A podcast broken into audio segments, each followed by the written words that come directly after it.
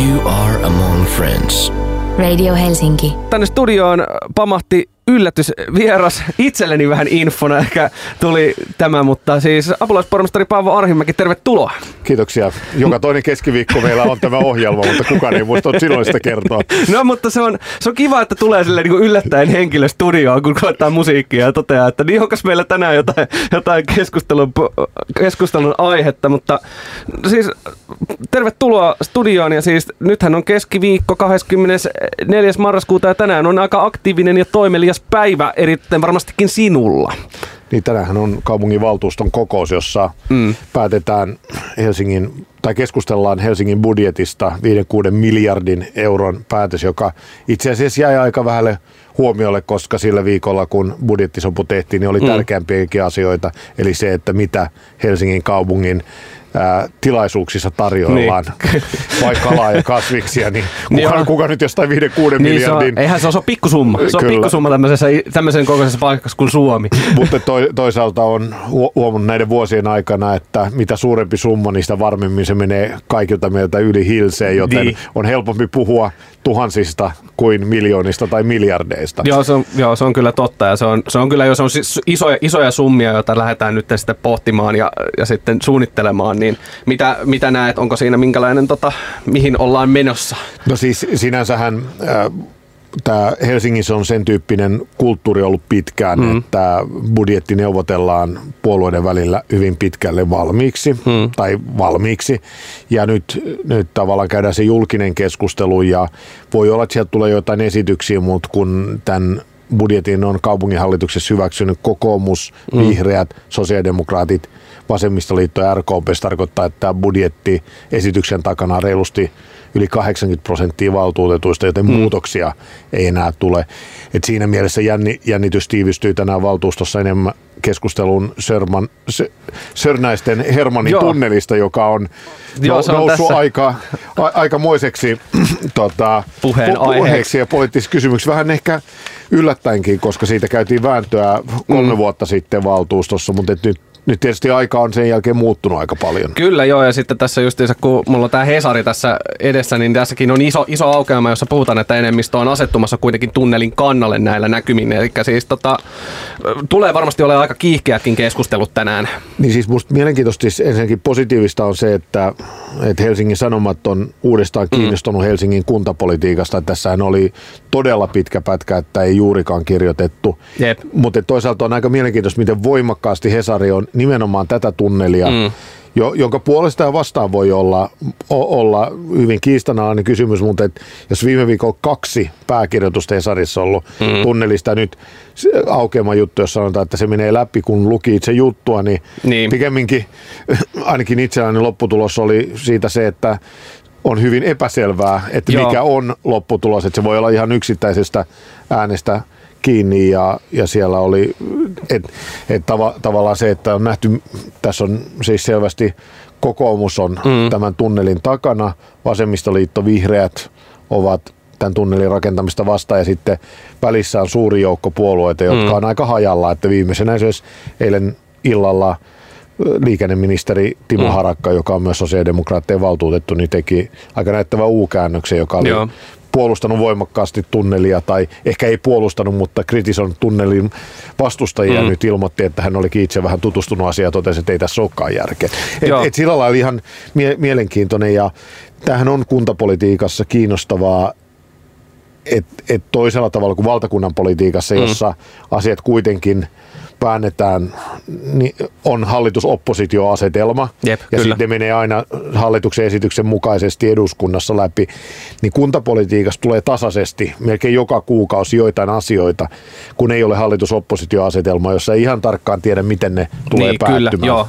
joo, ja se on hämmentävä sille, kun mediassa kuitenkin, niin kuin tässäkin on kirjoitettu aika vahvasti siitä, että, että valtaosa on jo niin kuin päättämässä sen, että se tulee menee läpi tuo tunneli niin kuin päätös, että se on, se on jo jännä se, että että kun se on kuitenkin aika sitten kuitenkin levällään, että se, se tulee olemaan siis todella, todella varmastikin pitkä keskustelu omalla tavallaan. Joo, siis se on, se on tota, siis mielenkiintoinen, että itse mä en mikään kategorinen tunneleiden mm. vastustaja ole, että jos, jos tunnelit parantaa vähentää ruuhkia ja tuo lisää kaupunkitilaa, mm. tilaa semmoista niin kuin viihtyisää kaupunkitilaa, niin, niin ne voi olla ihan järkeviäkin. Niin, kyllä. Tuo, tai tuo mahdollisuutta rakentaa lisää asuntoja ja muuta, mm. mutta tässä tunnelissa ei mistään siitä kysymys. niin. Ja mä huomaan, että tästä on myös syn, syntynyt, syntynyt vähän tämmöinen kulttuurisotamainen keskustelu, Joo. että autoilun puolesta ja autoilun vastaan, ja ei, joka nyt on ollut viime vuosina aika tyypillistä politiikalle, ei vain Suomessa, vaan koko maailmassa, että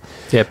Asia, asiat alkaa niin saamaan kulttuurisia piirteitä, niin tässä keskustelussa on mun mielestä vähän samankaltaista ollut havaittavissa. No niin, joo. No se on hyvä, hyvä, että on kuitenkin todella niin monipuolinen ja todella aika kiinnostava, kiinnostava kyllä aihe loppujen lopuksi kokonaisuudessaankin. Uh, mitäs, mitäs on teillä, teillä on muuta suunnitteilla nyt keskiviikolle?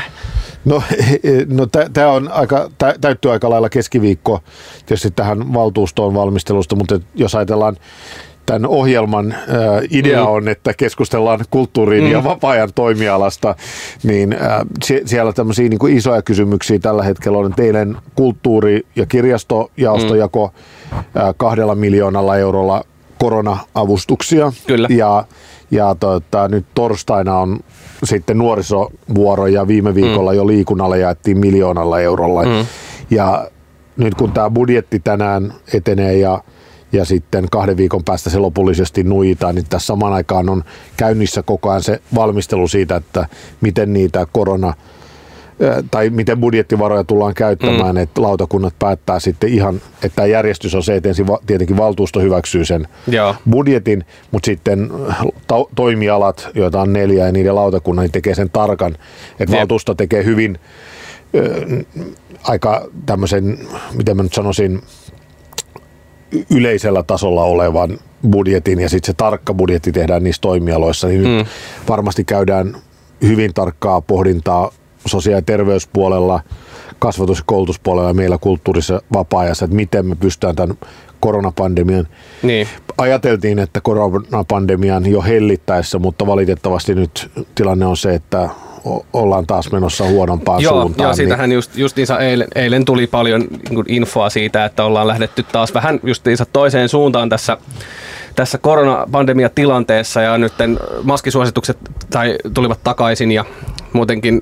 Ja etätyösuositus. Jep, ja etätyösuositus et, tuli et, myös. Et, et tässä on nyt niin kuin mun mielestä siis kun on katsonut sitä, että tietysti kun näitä rajoituksia purettiin ja vähän höllennettiin maskisuositusta, niin on huomannut, että se on höllentynyt aika tavalla ihmisillä. Mm. Ja kuitenkin, jos me pystytään hillitsemään tätä pandemiaa ja leviämistä mm. sillä, että käytetään maskeja joukkoliikenteessä ja kaupoissa ja yleisötilaisuuksissa ja sillä, että etätyötä mm. lisätään merkittävästi, niin se on aika pieni kuitenkin vielä yep. vastaantulo, että jos ja samaan aikaan, kun tuo rajoituksia yleisötapahtumiin, niin koronapasseilla mm. ää, sitten pystytään sitä hoitaa, että ei tule samanlaista että ei jouduta mennä sellaiseen tilanteeseen, mikä nyt vaikkapa Itävallassa, niin. Saksassa, joissa osavaltioista pannaan koko maa niin ollaan niin mottitilanteessa. Niin, niin, ja lockdowni tehdään, niin mä toivoisin, että ihmiset näkee sen, että meillä on mahdollisuus ilman totaalisulkua hmm. mennä eteenpäin. Että se edellyttää sitä, että tehdään näitä toimenpiteitä.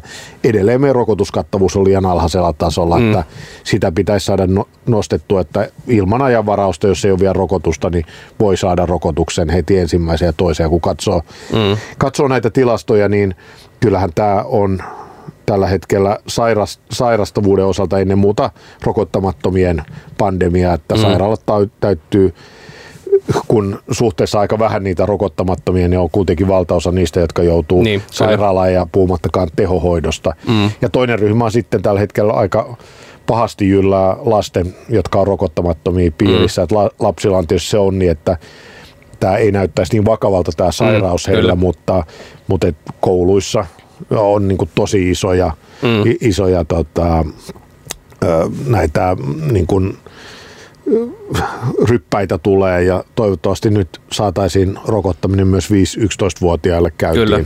Joo. Jo, joulukuun ensimmäinen päivä kokoontuu tämä kansallinen rokotusasiantuntijaryhmä, joka pohtii siis sitä, että Joo. ryhdytäänkö rokottamaan myös 5-11-vuotiaita. Joo, toivotaan, toivotaan parasta ja se on hyvä, että se nyt kuitenkin tuli taas takaisin tämä maskipakko, maskisuositus myös kouluihin, että sitä ruvetaan taas aktiivisemmin käyttämään siellä myös, että se myös ehkä jotenkin estää sitä leviämistä silleen niin aktiivisesti Kyllä. näissä ryppäissä.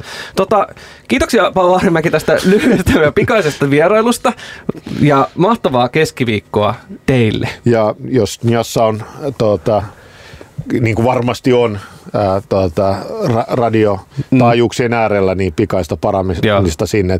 Tämä on tilanne on hankala nyt, kun meillä normaali flunssakausi ja koronakausi Mhm. on päällekkäin, niin hyvin matalalla kynnyksellä pitää jäädä pois. Että Kyllä. tänään valtuuston kokouskin, enti, etätyö, hän astui voimaan välittömästi se suositus, mutta ainakaan vielä ei ole tullut tieto, että voiko Mm. valtuustokokouksen pitää hybridinä, niin kyllä esimerkiksi meidän valtuustoryhmässä niin nyt joutuu, on pikkusen nuhaa ja muuta monella, niin joutuu jättää pois ja yritetään kutsua varavaltuutettuja sitten tilalle. Tämä on niin kuin hankala tämä, kun On. yhdistyy sekä kasvava korona että sitten samaan aikaan flunssaa Kyllä. auton päällä. Muistakaa ihmiset, nyt rupeaa pakkaskelit tulemaan, niin laittakaa hyvin vaatteita päälle ja yrittäkää pysyä terveenä kaikki mahdollisesti. Kiitoksia Paavo. Kiitoksia.